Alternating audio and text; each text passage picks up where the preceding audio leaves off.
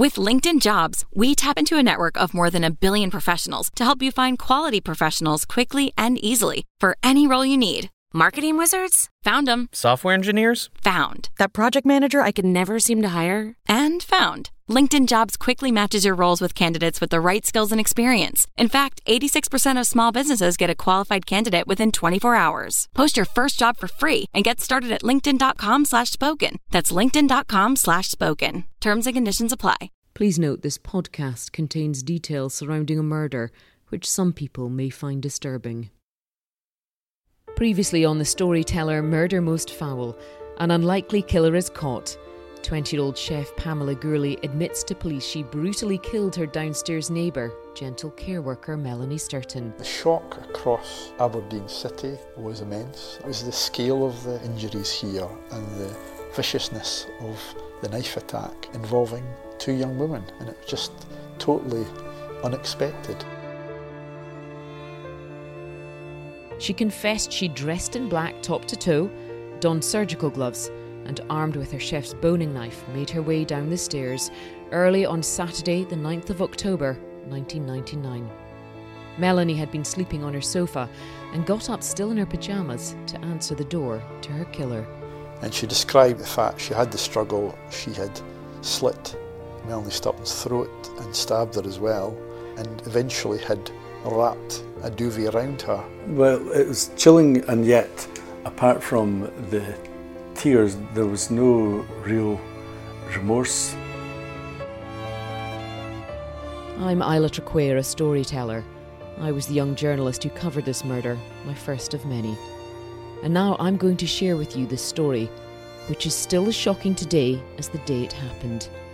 I'm hunting down the people at the heart of this case, most importantly, the killer, to see if I can finally get some answers and discover the truth behind this murder most foul.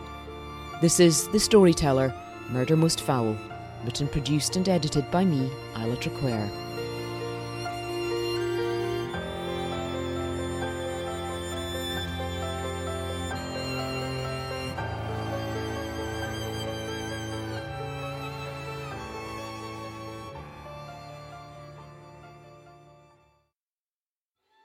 The murder of Melanie Sturton shocked the whole of Scotland.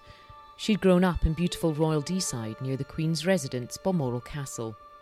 At 22, she'd settled into the city of Aberdeen to train as a nurse while working part time at a care home for the elderly run by nuns. Upstairs lived 20 year old Pamela Gourley. She too had moved to the city from a rural upbringing. She'd had a sheltered childhood on the stunning northeast coast, which is littered with castles and bird sanctuaries. At the time of the murder, I was a 19 year old journalist working for the Press and Journal newspaper, and I too had grown up in the countryside. Twenty years on, I uncovered the tale of two young women, which ended tragically.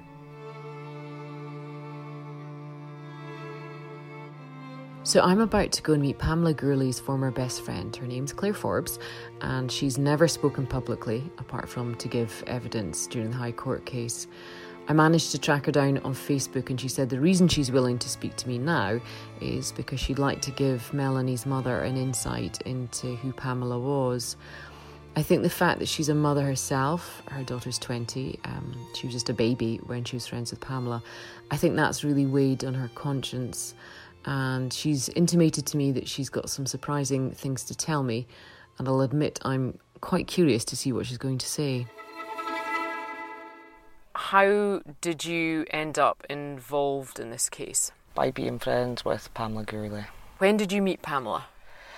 Originally, I would have met Pamela in Stonehaven when she was seeing Kev Thane when she'd have been young, 15, 16, and it was just because I knew Kev's sister.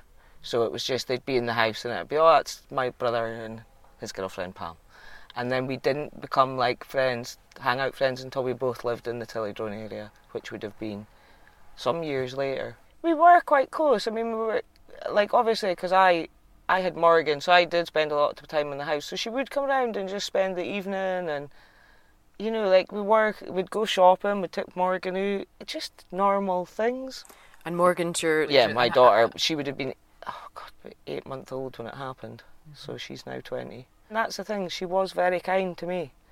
You know, she would always, whenever she came round, she always would just be like, oh, a packet of biscuits. Doted on Morgan. Absolutely doted on Morgan. Just, honestly, couldn't do enough for her. Mm-hmm. And again, same with Morgan, always had a wee teddy for her, or which, when you find out that she was constantly in debt and everything, it's very. You know, but she was given this persona that her life was quite good and, like, yeah, I've got a good job and I can afford to buy you gifts. And she grew up beside Inverbervie in a pig farm, and it's such a little area. Everybody knows everybody, you know, like it, it is just a really small like environment. And although Stonehaven and Bervie are like ten minutes apart, everybody from Bervie knows everybody from Stonehaven. Like you kind of do nothing out that way without everybody knowing and everybody knows who you are, what your family is, and where you come from, whether you be a coaster, which is somebody that lives at the sea, or whether you be a teuchter, which is somebody that lives on a farm. Very small, tight knit community down there. And she was generally well liked because mm. she did. She was quite. It sounds horrible saying it because we found out she wasn't quite kind, but she was quite. She came across as being a kind person, mm-hmm. kind hearted. I still to this day wonder why she was so thing she she had such an infatuation with me. I don't know if it was because I truly I was kind to her. I really don't know. Because it was kind of the case that you'd moved to Aberdeen and then she'd moved to Aberdeen. You knew each other, kind of. You know, yeah. she's from the same area as mm-hmm. you, and then you extended the hand of friendship. Yeah. You're a few years older, so it was kind of. Yeah.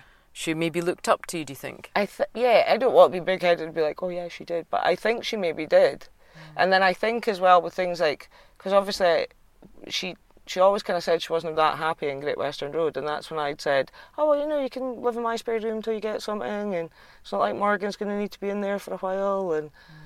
so I don't know if it was maybe just all that. But what was her job, and where where had she worked? She was a chef. She'd worked in she worked in the Bon Accord Centre, and then she worked in another one that was just round the corner, just past Marischal College. Did she obviously enjoy being a chef? Did she? Yeah, did she? Did she ever cook for you? Once when she had her flat in Bank Street, there was once or twice I went up and she made. And then there was other times she would she would take she'd come round, she'd be like, Oh, I've got you a couple of steaks from work and a couple of creme brulees and so she would take stuff back to you. But I think sometimes with, with Pam it was just going through the motions. Mm-hmm. You know, like that was the job that she'd studied to do, so that was what she was going to do. Mm-hmm. I wouldn't have said she was hugely passionate about it. Mm-hmm. What did Pam look like? Pam would have been about just over five foot long, darkish hair, but that sometimes she would hit like a colour rinse through it so it would look a bit more brown or a bit like more reddy coloured. But yeah, again, just not like she wasn't ugly, but she wasn't anything stunning. She was just, if I'd say, your average kind of Scottish lassie. Mm-hmm. Just she wasn't overweight, but then she wasn't. You know, she could. Some days you'd look at her and think she could be really pretty, and then other days she could look a wee bit moody. Mm-hmm. But I think that just depends. I think we can all be a bit like that. The person that I knew is certainly not the person that went up that stairs that night. Claire's recollection of Pamela's kindness were echoed by her school friends, who I interviewed while working for a local newspaper at the time. In fact, they dubbed her the kind one out of the group. Kind is also a word often used by people to describe Melanie. Funny is another. Her kindness and humour flourished despite a childhood of many hospital visits.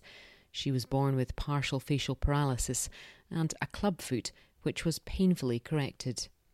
But as her mother Susan Patrick and stepfather Paul recall, she didn't let either hold her back. It was quite a difficult birth. I knew that something wasn't quite right. When you were trying to feed her, it was like everything dripped out of her mouth. It was um, some kind of facial palsy she had, and then she had a club foot as well. Mm-hmm. But you didn't know what it was, mm-hmm. and it was like the shock. And then I remember when Kev came in to see her, and he was just whatever. He wasn't very old because was, there was just like 18 months between them. Mm-hmm. And the size of his head looked so big compared to, to her. But um, no, it was just, um, it was a shock. But it was just like half her face worked mm-hmm. and you just had to make sure that she got enough. When she was full grown, she was 4'11, but she was really tiny. Mine just she started playing the fiddle. Oh my god, and it was horrific. and she, the box was bigger than her, but oh no, but we gave that up.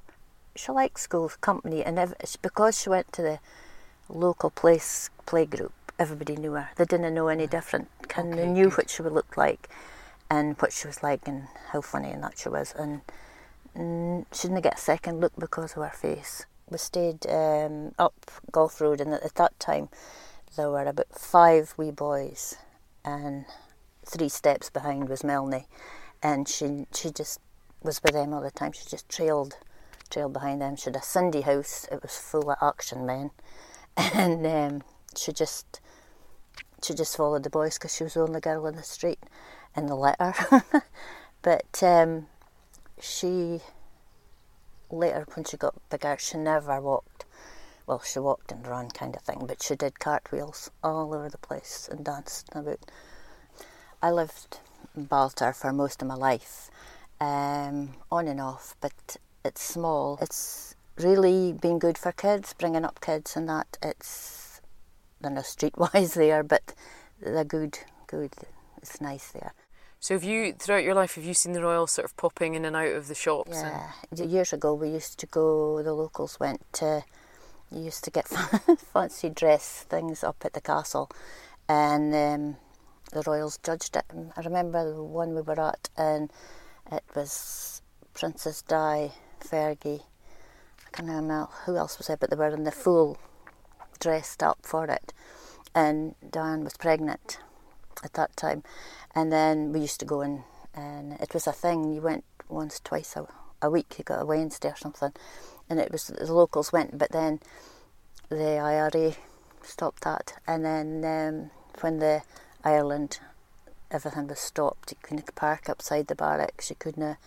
we- didn't get. We used to go run around about there in the middle of the night, and it was. Um, and we were allowed to do that, and everybody, Ballater did, all ages. But then when that stopped, it just stopped. So it's more private now, and you can't get up. It's something that's they just come and go, and you never think it's just part of the furniture now. Just like no, for July till October, and um, it's just it's really busy. Rather than aspiring to become a princess like some of her friends, Melanie followed in her grandmother's footsteps, working as a care assistant with the elderly, and later began training to become a nurse. My mum was a nurse, and my mum looked after old folk for years. So Melanie had the same temperament as, as my mum. Oh, something I could never ever do. But she left at 16 and she got a job at Creegard. Now that's quite a thing, you know, for for a sixteen-year-old girl to want to work with, uh, you know, the elderly. The first, um, I think the first week there, she thought somebody was dying. I could not have done that now, even now. Um, often wondered how she would get on because you kind of protect them. And um, she was, no, she was fine. Eventually got set in it and, and liked it, and she was there for years. I'm Claire Law. Um, I've known Melanie since she was a baby, and I went to school with her older brother, and then she worked at the care home where I work. When she first came, she kind of like came to me because she knew me, if you know what I mean. We kind of hung about together at work, and I would kind of show her how to do things and all that. But she picked things up straight away. She was she was really good to the residents, and it's a lot of the dementia residents always sort of wanted her to like speak to them. She just wanted to be a nurse, just end of story. Just I want to be a nurse, and you know, she was just so determined. Tell me when you first heard that. Um, I had worked a night shift, so I was in my bed, and my mum woke me up at three thirty in the afternoon and just said, uh, "Melanie's been murdered," and then that was it. It was horrible. And I think, from what I think, um, I got dressed and went straight up to my work, and uh, you know, like obviously it was coming on supper time for the residents, but just kind of everything stopped. And it was just, we all just sat and spoke about her and, you know, shared memories. And because she was so young, you know, there was just no need for it. It's Paul Patrick and I'm her stepdad. That was in her nature, she would help anybody, you know, for the sake of like that night when she got murdered, if Pamela had asked her for the money, she would have given her the money. You know, she didn't have to do what she did. You know, she would have. She was that sort of person. You know, she would give you the last ten pence in her purse. If the girl had like become like a, you know, sort of like like a good neighbour, if she had asked Melanie for money, Melanie would have given her money. I can genuinely say I probably raised my voice more that chinchillas that's in the cage out there, you know, for, for bite me. But, uh, but no, she was never on her nature. She was never had a bad bone in her body, you know. Mm. And uh, but she would go out her way to help anybody, anybody. She's got all them folk sell the big issue. I don't know how many of them she bought in a week, but I still buy it now just for the sake of it. And she didn't have a huge amount of money, so she would no. buy the big issue because she was kind. And she'd buy sometimes multiple issues in the uh, same week. oh my, sure oh my gosh. Mel, she's this four feet nine bundle of fun. I can see her now. Why you just shut up? yeah, and that was it, like, you know. Would you say that you guys were you an affectionate family? Were you vocal in? I mean, saying that you love each other. And I know I'm from the northeast, uh, no. and I don't think I got told my parents loved me until I was in my had a health scare in my 20s. Yeah. that was the first time I'm like, oh, you love me. Uh, it's just like, you know. You don't say but it. We, no, but you knew it was there. Mm-hmm. I remember one thing that um, I am a horrendous cook. I hate cooking. I hate it. Just hate it. And I tried to make something and I put it down and I mind Melanie saying, oh my God. She's, and she was tiny. And she says, she's trying to cook again. and I remember stupid things like that. Kind of thought, oh, okay. But no, it's it's um, I miss them. I miss her. They're not stupid things. No, they're lovely. They're lovely memories. What was it like for her leaving home? Was it was it a, a, a tear for you and a tear for her? It was a big thing, but I was so so pleased that she'd made that big step just to get kind of mixing. I thought right because Balterbeacon and they were quite shouldn't go out a lot anyway, but she'd pals, but. Mm-hmm it was um, it was nice just to see her just moving on. Mm. You know. So Ballater was quite insular, and this was going to expand yeah, her horizon yeah, in, yeah, in many ways, with work and with uh, friends. Yeah, yeah. She decided that she wanted to go into Aberdeen and go to college. So she went in, and we found the flat, and you think, well, Great Western Road, that can't be, that can't be nothing wrong there. And then she got she was starting going to college and she got a job at Nazareth House mm-hmm. and she was doing part time there. While Melanie kept her head down with her studies and part time job, Pamela was living beyond her means and had racked up rent arrears. Despite a steady paycheck from her job at the upmarket RSVP bar and restaurant, she found herself with no money, something her friends knew nothing about. Claire Forbes spent the evening before the murder with Pamela and her then casual boyfriend Chris, who was a mutual acquaintance. They smoked some cannabis, and then the couple got a taxi to Pamela's bedsit in Great Western Road, stopping off at cash machines where she failed to withdraw any money. I think it was just a normal night. I'm sure we were all just round at my house, and I think yeah, we'd had a wee smoke, and Abdi was just quite jolly and happy, and we'd spoke about Pam coming to live at my house because she didn't like Great Western Road and when you say a wee smoke you're meaning a smoke of cannabis, cannabis yeah. Yeah. And was nothing it, ever else. When you would do that socially would it be you'd get a little bit stoned or totally stoned? Or I mean are we painting a picture here of no you would just get giggly giggly, mm-hmm. giggly and you'd all sit about and have a laugh and have a cup of tea and just be a bit giggly and mm-hmm. she liked to smoke cannabis but nay to the point for it it controlled her life. Like, because mm. she went to her work and she didn't smoke it at her work, and Ken, mm. so there was times in life where you didn't. It was just an evening thing when a recreational, else. yeah, like uh, like having a glass of wine. Pretty much yeah. exactly like having a glass of wine. Chris was quite. He was quite a tall guy. He was really quite a tall guy. Um, he had that. I like to call it the Aberdeen kind of bluey white colour to him. the colour of cold, basically. but yeah, Chris as well. He was another one that he was such a nice guy, and he would have done anything for you. And like, even though he didn't have much he sell, he'd have half whatever he had with you. Yeah. You know what I mean? He was really kind. He was desperately trying to sort his life out. Mm. He was so trying to be good. So he had had a heroin ad- addiction, yeah, and he he was doing so well. That was the thing, and that was the only reason I was friends with him because he was trying to make new friends out with the bad scene of people that he'd been friends with, mm-hmm. and he like obviously thought Pam, like me, thought Pam was fine.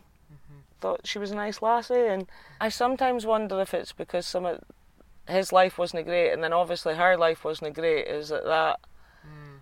just a shoulder to, to lean on for it? Mm-hmm. You know what I mean? Like Chris probably f- felt that because he was an ex ex junkie and that that not many females would look at him, and then here was Pam, a twenty year old lassie. And she could be quite attractive as well when she tried. When they left, everybody was happy. They were, "Wow!" It was just like, "See you tomorrow," because we did see each other most days. So it was just a natural, right? See you tomorrow. I'll give you a shout. So the following day, um, she came back. Was Chris there? No, it was just me and her. Well, obviously Morgan was in the house, and she came back.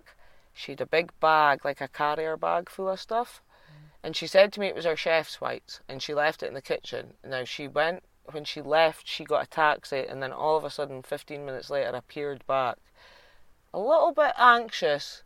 Oh, I've left that bag. I've left that bag. Now to this day, I still don't know what was in that bag. It was a green carrier bag but it was stuffed full. Whatever it was, it was stuffed full because I remember picking it up and giving it to her. But she told me it was just her chef's whites, and at the time, I had mm. no other reason to think, you know, Pamela said she'd return the following day, but she didn't. And when the news broke that a woman's body was found at her address a day later, her friends feared she was the victim. It came out in the news on the Monday morning that Melanie, well, at the time there was no name. It was just a girl who's been murdered in the, the address. So we instantly thought it was Pam. At the time it wasn't a mobile. I think I was trying to call the house, but then mm. I was tried to call her mum's house and had got no answer. But then she phoned me from her mum's house. Because at that point it was still, you just had a phone in the house. It was a cord, Yeah. y- you know. So yeah, she'd phoned me. Like it must have been, I think it was a Monday or the Tuesday afternoon. Not long after we'd found out that somebody had been murdered, and at mm. that point we still thought it was Pam. Mm-hmm. It was horrendously kind of like, oh my god. And then obviously she got in touch with us and like, oh no, but it was somebody in my building. Mm-hmm. So were you relieved when she I mean, phoned you? obviously at the time, yeah, mm-hmm. because at the time I uh, like had no reason to suspect that she'd done it. Mm-hmm. So you was just glad that your friend that lived in that building was okay. And on this phone call, did she seem shocked that it happened in her home? she kind of was just obviously she was playing the game by saying the right things like oh my god i can't believe it I, I honestly can't believe it stuff like that and uh, like ken and at the time because i mean aberdeen's near somewhere where murder happens all the time we were all so shocked. Mm. And i just remember the conversation kind of going back and forth a bit like that like oh my god that could have been you sort of thing and her saying i know she came over now it would have been the Wednesday or the Thursday because it had been mm. after the police had spoke to her. Uh-huh. She then came up, and then that's when she stood in my kitchen with my dad, bless who's not here anymore, my uncle Lee, and I can't remember if maybe, maybe Chris Taylor had been there at that point because obviously he was a friend that visited. So, mm. and I think maybe call a, another guy called Call that was my mate at the time, and she came in, and we'd all been doing that kind of going through scenarios of what could have happened, who could have had somebody broken in, and you know, like, and I think at that point they were saying there was a lack of evidence. Like the police were saying there wasn't much evidence, and like everybody was like, "Oh, somebody must have, you know, like wearing a boiler suit," or, and then Pam joined in with this conversation and came up with scenarios and said somebody must have broken the back door and she couldn't believe she wouldn't have heard it, and and you would never have known from that conversation that she was lying. She told lies quite easily. They rolled off her tongue. Like, and at the time you didn't realise because it wasn't until everything happened that these things started becoming clearer that Pam was a very good liar. When was the last time that you saw her then? It probably would have been that night because that was the thing as well. She kind of disappeared a bit after that. So it was like all of a sudden she went from being in my house every day to that happening. And I think at the time I just put it down to, well, I wouldn't want to go back to that house. kind of if your neighbour had just been murdered in a communal flat, you wouldn't want to go back there. And I think at the time we did just put it down to that. But now, in in hindsight, I think it was probably because she couldn't have kept up the persona quite so much in front of me. I think she would have had to confess to me. Mm-hmm. You know, if she'd been round about me more often after it happened, I think I probably would have picked up on that she wasn't acting herself. Mm. And um, she may, if I'd have asked her, she maybe would have confessed mm-hmm. then and there. And I think that's what she was trying to avoid doing. Tell me when you heard someone had been arrested and then found out who it was. I got a rude awakening from about 11 coppers coming through my door. But what did you think though? You've got p- police, as you say, rude awakening. You've got your, your baby mm-hmm. in your home. Eight month old. I'm guessing the first reaction is, what's going on ah, here? Yeah, what the hell are you? Why are you coming through my door? Why have you kicked my door in? Like, and they, they just kept saying, we're searching for it. evidence of murder. And I said, I want to see that warrant. And the guy handed me the warrant. And I remember reading the warrant and kind of falling back onto my sofa and being like, this can't be happening. I, I have nothing to do with this. What, what, you know, like, so did your did your the, brain the connect time, the dots? D- no, at the time my brain did not connect the dots. At that point, when I was handed that warrant, I still didn't even put Pam in the frame. You know, I, I still didn't. Uh, and then it was like I was like, "What do you mean?" I like, and they were like, "Well, obviously this is in connection with Pamela Gourley," but and then it kind of came a bit clearer. But that whole day was just a haze, basically. That was when I found out she'd been lifted for it they had her in custody. They had Pam in custody. They were. They said they were searching for evidence of murder on my property. Pretty much ripped my house apart. They had white police search, boiler suits on, the works. Then they took me to be questioned. Did they think that she could have left something at your yes, house, or that uh, you even could have been involved in it? At one point, there was. I do think they were kind of angling towards like, you know, did you know, or but I was just no. I knew nothing. Mm-hmm. But yeah, definitely. I think um, I think they maybe thought that she'd taken the stuff to my house and left it there. Uh, which she she may well have done. Yes, well, this is I still to this day I still think there was something sinister in that bag. I didn't know until the end of the interview, but Pam was in the room next door, and at the end of the interview, I heard her screaming, and they said she's just been charged with murder. In the next episode of The Storyteller Murder Most Foul, Pamela Gourley morphs from a kind hearted friend into a cold faced inmate. I speak to her former solicitor who accidentally landed the biggest case of his career, and we hear his fascinating account of her emotionless reaction to the harrowing evidence and her 11th hour change of story.